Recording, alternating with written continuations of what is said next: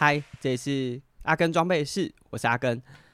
我们已经好久没有更新阿根装备室的内容了，不知道是不是这个装备室目前呢库存不太够。我们距离上一次分享 EP2 就是二手车的选购指南，应该也快1个月咯，所以有一段时间没有更新。但我们今天要来回应蛮多听众有询问的问题，这个无论是借由 Try 2 Go 三项玩不玩的听众 QA， 还是在跟我闲聊的听众 QA， 都有听友问到说，新手什么时候练上卡最适合？所以我们就用本集的节目呢，阿根装备室要和大家分享新手最适合练上卡的时间点，然后还有说为什么大家会有一些恐惧，那卡踏效益是什么，以及如果你想要选购卡踏的话可以怎么选。那本集节目没有赞助商赞助播出，所以我们会站在一个非常公平客观的角度呢，去和大家分享所有不同品牌或者是系统的卡踏，它在设计上有什么优缺点，那大家选购的时候可以注意什么。基本上每一款卡踏都有它的特征和好坏啦，没有一个是最好的选项。那今天我们就会和大家分享。那首先是就关于新手上卡的时间点，在这之前可能还有很多新手甚至连卡踏是什么都不知道，就什么是上卡。那基本上在骑乘的过程中，无论你是骑计时车、公路车、越野车，甚至下坡车，都有对应的卡踏和卡鞋。那这个卡踏和卡鞋是在单车上面一个非常特殊的机构。那最早期其实是从像滑雪板啊这些产品上面衍生到自行车上面的。最早如果我印象没错的话，是法国的 LOOK 这个品牌，他们过去有在做一些滑雪的装备，那把滑雪的装备卡扣结构呢延伸到单车上面。我们知道两只脚在自行车上做踩踏的过程中，它是一个360度的回转。那你两只脚在踩踏的同时，假设过去是没有卡踏的，从1点钟踩到3点钟，然后或者是从3点钟再继续往下踩的过程，另外一只脚要接上，其实会有一个很短暂的空窗期。这个空窗期可能不会到 0.1 秒吧，觉得它是一个非常短暂的，但代表了就整个踩踏过程中你都只利用了下踩的力量在做这整个360度的回转。那当然其实下踩还是最主要产生的力量。很多人会说你上卡之后可以用这个拉啊或者是拖啊这些力量去让力量产生更大，其实我觉得不至于，因为人体最容易产生这个动力的还是在例如说1点钟到3点钟下踩的力量，或者是3点钟到6点钟，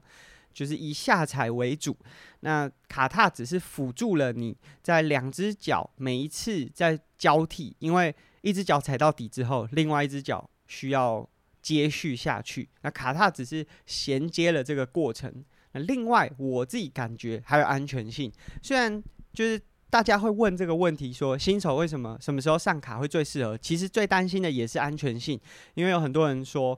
这个上卡之后会摔车，因为不适应，所以这个可能是很多人还没有上卡的一个最大原因啊。但我觉得反而是当你习惯上卡之后，你可以跟车辆更融为一体，就无论是你在下坡过弯的过程中运用身体的重心，或者是你有做冲刺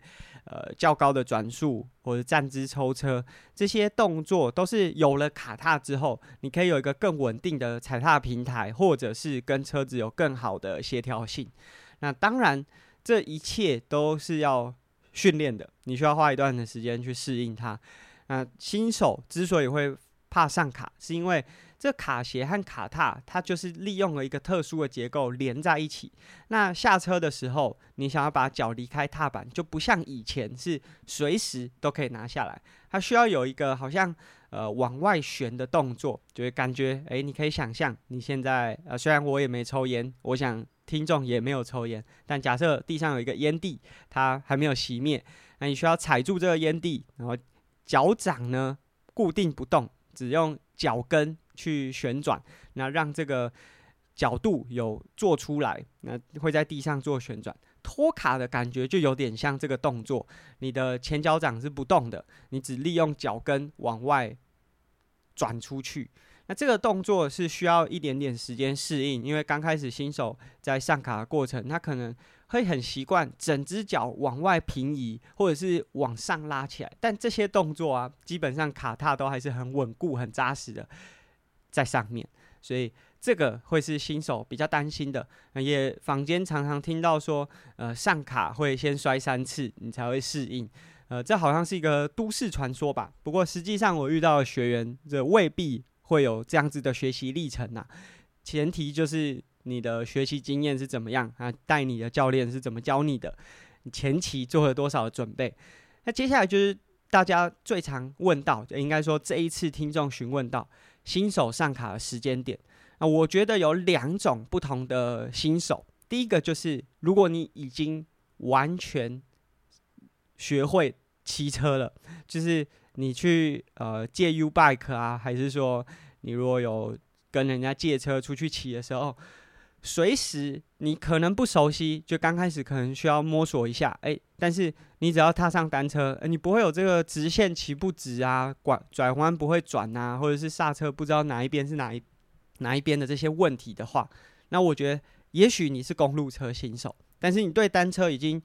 基本了解，而且也都会骑了，就是你没有对于单车的控车或者是安全性上有比较大的疑虑。那这样子的新手呢，我会建议他的上卡时间点就是 right now， 因为我们在做上卡的练习的时候，其实它是一个重新的适应嘛，你从你原本没有卡鞋卡踏的那个阶段进阶到有卡鞋卡踏，那你重新适应的是什么呢？重新适应的是下车的模式，你要例如说遇到红绿灯，你要提早把卡鞋脱开，那要重新的学习你脱卡鞋的时候，它是像我们刚才讲的好像踩住烟蒂在地上只转脚跟的那个动作，那这个是需要重新适应的。但假设你已经是有骑车一段时间的这个经验，就是你对于单车控车已经不会很紧张的话，那其实我觉得越快学习上卡是越好的。因为假设你重新接触了公路车，然后都没有上卡，骑了一段时间，可能一年半年才要再重新学上卡，那好像又重新退回到你完全不会骑公路车的那个阶段，就是这个学习历程好像就是这个曲线会再掉回来，那我觉得这会比较可惜啦，就是你已经花了一段时间学习公路车的骑姿、变速很多细节，那好像已经大概进入到一个程度了，甚至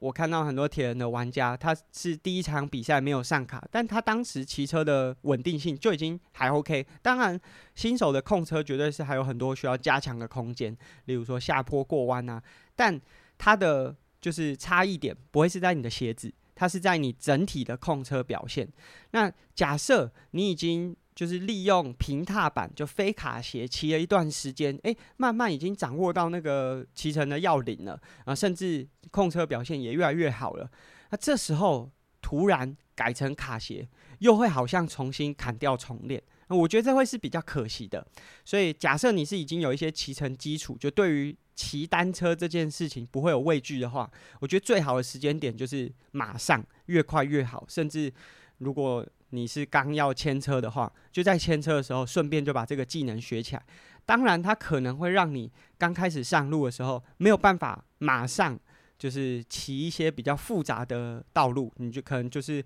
市区的道路我们会建议先跳过，你会先利用训练台或者是以河滨为主，但是至少这个在学习历程上面可以帮助你说，就是可以减少你学会骑车的技巧，然后又从平踏板转卡踏的时候又要再多一个适应期。那这个是假设对骑乘已经有一些基础经验的，不会怕骑车的。那当然假设你是一个完全的单车新手，就是你根本不会骑单车，以前我们是从那种4轮然后拆掉一轮再拆掉一轮这样慢慢的学会骑单车，现在有 push bike，很多可能现在才开始想要学骑单车，他光是骑直线上车都会是有一个困难。那当然这个我不会建议他马上就学习上卡的技巧，但我也会建议假设你是这样子的新手，等到你可以很稳定的在路上骑乘的时候，就可以尽快的加入卡鞋这个元素。那当然这个卡鞋的学习它是有一个历程的，就例如说你可能要先利用训练台，甚至你在训练台上没有踩踏，你只是单纯的学习怎么入卡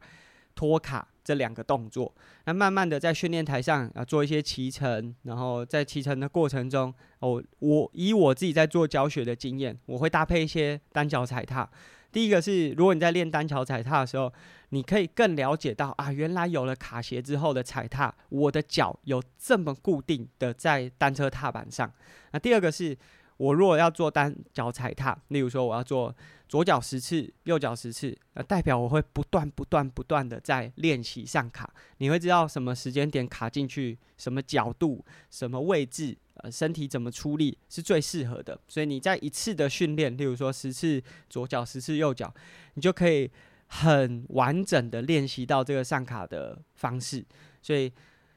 上卡当然有他学习的历程，但我们的建议，无论是你是完全就对单车已经没有恐惧感，我们会建议你尽快的加入卡踏的这个骑乘。那假设你对单车还有一点畏惧的话，等到这个恐惧感已经消失了，你已经可以很稳定的骑乘了，那尽快的加入卡踏。道理跟前面一样，就是假设你是很适应平踏板的骑乘之后才再来学习卡踏，那你等于是还要再重新适应一次。那每个适应期其实都还蛮辛苦的，但如果你可以越早的介入的话，其实这对你骑乘单车是比较没有问题。那至于这个恐惧感，其实是可以借由教练或者是有些专业的车店，他们在帮你装卡鞋的时候，一并的做这个教学，都可以排除掉这些恐惧感，就是由师傅带着你，其实是会有比较好的效果。那这是新手上卡的时间点，基本上我想像我们 Try to Go 参加玩不玩，还有跟我闲聊提问的两位伙伴，都是骑车稍微有一段时间了，这个时候上卡绝对是最好的。那当然尤其是现在啦，因为现在6月底基本上没有什么赛事，那你准备的赛事最快也是在可能9月、10月了，你有比较多的时间去学习一项就是对运动表现、对体能比较没有影响的技能，所以这个时间点其实是蛮适合的。那接下来就是和大家分享说卡踏可以怎么挑。那第一个是有功能性上的，卡踏大方向的区分有分成公路车和登山车两种。那它除了在踏板的形式上比较特别，就是有视觉上的差异之外，在它的鞋底，就是卡踏其实是要对应的卡鞋才可以使用的，就是你不能骑着公路车的踏板然后用登山车的卡鞋。那当然有一些转接套件啊，可是我觉得最理想的状态就是用原装原本设计的这样子的车鞋和卡踏会是最好的选项。那以登山车的卡踏来说，它的浮动角度会比较大，也就是你的脚卡上卡踏之后可以移动的角度、浮动的范围会比较大。那原因是在登山车骑乘的时候，它有很多时间是没有坐在车上的，那它的动作相对也会比较暴力一点点。那假设这个浮动角度很小啊，你可能稍微激烈的动作就不小心就脱卡。其实脱卡没有大家想象的那么困难，等到你很适应之后，你甚至有的时候会很刻意的想要把卡踏再转紧一点，会有比较扎实的感受。那以登山车来说，就是它浮动的角度很大，代表你在卡踏上面做这个脚跟的外旋、内旋角度很大，它都不会脱开。那这个可以帮助你在骑乘登山车的时候，确保随时脚都还是卡在上面的。那当然，如果真的要脱开，它的浮动角度以各个品牌大概都是在15度这个角度，所以真的要脱开也不会很困难。我们刚才在讲说这新手担心的，很多人也会担心说啊，万一我遇到意外摔车的话，会不会脚留在踏板上下不来？我觉得这分成两个层面，第一个不太会下不来，因为摔车的时候的扭力其实蛮大的，很容易就会脱开，甚至我们会期望卡鞋不要脱开，因为当你人车分离的话，其实是更危险的，反而你人还是在车子上，就万一真的遇到意外摔车的话，人还留在车子上，其实相对安全。那第二个是我们不会期望你练车练到会摔车，所以我们一定是朝着更安全。那这个跟卡鞋是没有直接相关的，并不会因为你穿了卡鞋之后更危险。那总之呢，登山车这个浮动角度比较大，同时它会有比较好的排泥效果，就是它的卡踏设计的比较小，所以它万一沾到泥巴的话，泥巴比较不会卡在无论是你的鞋子还是踏板上面，会比较快把泥巴排除。那这个对登山车来说是很重要的，因为登山车有的时候例如说雨天泥泞的时候，它未必可以骑乘，它会下来牵车，那你的脚底就会都是泥巴，所以排泥效果是很重要。那这是登山车的特征，它有比较大的浮动角度，扣片和卡踏面积会稍微小一点点，帮助它有比较好的排泥效果。当然并不是说你骑公路车不能用登山车的卡踏，因为我们知道登山车的卡鞋它比较适合走路，因为包含刚才讲的要牵车，所以其实也有很多包含有些人可能膝盖有特殊的运动伤害，他可能需要这个比较大的浮动角度，所以并不是说你骑公路车就不能用登山车的踏板，但是这是登山车在踏板设计上的一些特征。那至于公路车呢，就相对之下，它整个踩踏面积会更大，因为公路车主要需要的是这个大的传输效率，更好的传输效率，所以整体来说，它的卡踏面积都会比较大，会扎实，更稳定的固定，所以包含它的浮动角度，甚至很多的扣片是零度的，就完全没有办法让你有任何空间。大家可能会想说，零度的扣片是专业的车手在使用，然后入门的车手可能就会用有角度让它在上面有一些活动，其实未必是这样。零度的扣片也不会比较难脱卡，反而零度的扣片更容易，因为它会更确实，它只有 on 和 off 两个阶段，就是完全卡在上面和脱卡，就只有这两个，就是你一离开只要一度它就脱卡，所以这个角度啊跟 fitting 比较有相关，跟入门新手专业不专业其实没有太大的差异。当然如果你没有好的 fitting 去装个零度，其实对膝盖的负担也会是更大的，所以这跟 fitting 比较有正相关。那公路车会以大踏面更扎实的固定为主要的考量，所以这是两种不同的卡踏会有不同的思维。当然它对应的卡鞋会不一样，在锁固的方式也会不一样。那我们接下来就是我们先不讲登山车的卡鞋卡踏，我们先讲公路车的，因为这可能是大部分山项玩家会面对到的样式。公路车常见的卡踏有四个品牌，包含 Shimano、LOOK、Speedplay 和 TIME、TIME 四个不同的品牌。那 Shimano 呢是包含很多变速零件，也都是 Shimano 制造的。Shimano 是非常大的一个踏板品牌，也是算是非常多选手使用。其实在这四个品牌当中 Shimano 和 Look 应该是最常见的，当然 Speedplay 现在有越来越多可能有特殊需求的骑士会选择 Speedplay， 但是像 Look 和 Shimano 它是非常非常高能见度的踏板，它的扣片形式都是比较接近的，都是三角形，它利用三角形的前端卡到这个卡踏的前半部之后，再利用后面这个两个支点踩下去，然后卡进去。那以 Shimano 来说，它最大的特色就是非常的耐用，那它等级是非常广泛的，就从它最入门到最高阶，其实耐用度都非常的好。那它的扣片就是使用的鞋底板有三种不同的角度，包含红色是零度，就完全没有浮动的角度，和蓝色的2度，黄色的6度。那最早期其实是只有红色0度和黄色的6度，就这两个选项，一直到这几年才加入了蓝色的2度。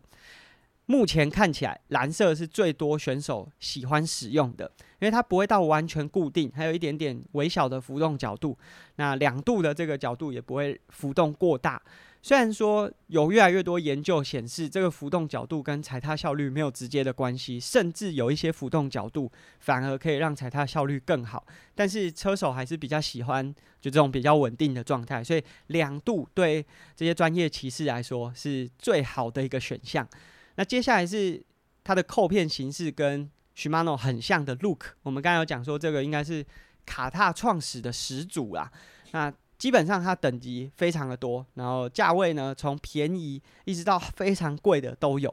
那它的特征是比较轻量，就是整体来说它的重量会比较轻，那当然轻量就会有它的缺点，就例如说耐用性啊，还有这些就是比较跟产品磨耗相关的就是有影响。所以 LOOK 就是提供了你无论是你要便宜的还是贵的都有很多的选项。 Shimano 它是借由它的螺丝去调整这个同一个卡踏不同的张力， LOOK 是借由它的等级和不同的设定去决定它的扣片张力的。那 LOOK 这个系统它就有分成另外3种不同的浮动角度，包含黑色的0度、灰色的 4.5， 大部分就是整组来的时候都会附 4.5 的这个角度，和红色的9度。那总之这3种不同的角度呢，就是提供了车友就是在 fitting 的时候依照你的需求去选择。那还是要再次提醒，就是这个浮动角度跟效率其实没有直接的关系，甚至有一些浮动角度反而会让你的踩踏效率更好。因为我们知道在骑乘的时候你可能有站姿抽车，可能有各种不同的骑乘情境，反而有一些角度踩踏效率会更好。那再来是 Speedplay， 它最近被 Wahoo 收购了。那 Speedplay 是一个非常特别的卡踏，大部分的这个扣片颜色款式决定了它的浮动角度，但 Speedplay 只有1种扣片，但是它藉由上面的螺丝可以做前后左右的调整，还有角度的变化。所以比较多就是对于 fitting 非常在意，或者是它例如说骨盆特别宽特别窄，会选用 Speedplay， 因为它的调整比较特殊。那但是它卡扣的方式啊，跟 Shimano 和 LOOK 就完全不一样。Speedplay 又被叫成棒棒糖，是因为它的踏板长得就像棒棒糖。大家可能会想说，你刚才不是说这踩踏面积要越大越好，Speedplay 怎么看起来很小？其实 Speedplay 的踩踏面积必须包含它的踏板，因为它是利用踏板的这个大面积4个螺丝固定的方式来让它有更好的踩踏效率。那总之这 Speedplay 它的固定方式是你直接往下踩去固定这个卡鞋，脱卡的时候一样是往外转，但是因为这个 Speedplay 有2面，所以上卡的话就是不用去把卡踏翻到正面，这是就对很多车友来说比较方便的地方。它的特征就是可调范围很大，以鞋底板来说它的 fitting 可调范围是非常大的。那过去 Speedplay 是需要定期就大概2500到3000公里做一次黄油的更换，就是它内部的油品更换来增加它的这产品的耐用度。但是这几年被瓦户收购之后，好像要把这个结构改正，所以这个是 Speedplay 在使用上主要大部分会使用它的，很多是在 fitting 上有特殊需求的骑士。其实说真的，很多骑士都有特殊的需求，就是骨盆的宽窄啊，或者是脚的固定角度啊。因为像刚才讲的，就是 Shimano 和 LOOK 的踏板它就是提供你一个2度 4.5 度这些选项，可是 Speedplay 它是可以让你在两脚做出个别化差异不同的设定，所以这是 Speedplay 的特征。当然它的价格也稍微贵了一些。那最后一个是 TIME 时间 TIME， 那也是非常老牌的卡踏系统。那它的卡扣系统就比较特殊，它除了有我们刚才讲的这个角度，就是你的鞋尖和脚跟之间可以左右稍微晃动的这个角度之外，它还有一个平移的设计，就是有些扣片它可以做左右一点点的平移。那虽然说就在这4种卡踏当中， TIME 是我唯一没有使用过的，就是 Shimano、LOOK、Speedplay 和 TIME 是我唯一没有使用过的。但是有非常多就有膝盖问题的车友，他们会借由 TIME 的这个水平平移来降低他的膝盖负担，所以这个也许是大家可以考虑的。那另外一个 TIME 的就是优点，第一个是它的上卡是非常好上，就是所有的新手我遇到有使用 TIME 的这些车友，他们都会说它上卡非常简单，比起 Shimano、LOOK、Speedplay 都还要简单。刚才我们会说 Speedplay 它可以2面上卡，好像就是对上卡来说是比较亲民的，但 Speedplay 它上卡是需要有一个可以讲说角度吧，就是虽然它是直接踩下去，可是那个踩下去也是有一些角度上面的要求，所以还是有一个学习的机制在。但是在 TIME 真的就是随卡随上，它的卡踏结构对新手来说是很友善的。那第二个优点就是上述的所有踏板，那包含像 Speedplay， 因为它的单只如果只看踏板的话，它踏面很小，所以踩起来很不扎实。那 Shimano 和 LOOK 它在停车的时候会翻成反面，所以假设你今天没有穿卡鞋，例如说你只是想骑着你的车子去路口买个东西，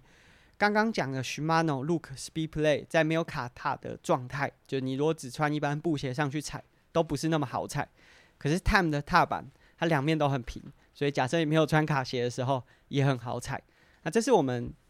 分享了四种不同品牌 Shimano、LOOK、Speedplay、TIME 四种卡踏的特征。那关于卡鞋呢，也许我们未来再做节目和大家分享，因为卡鞋种类又更多了。那关于卡踏的安装，因为这个鞋底板需要对应你的 fitting 啊，这些特征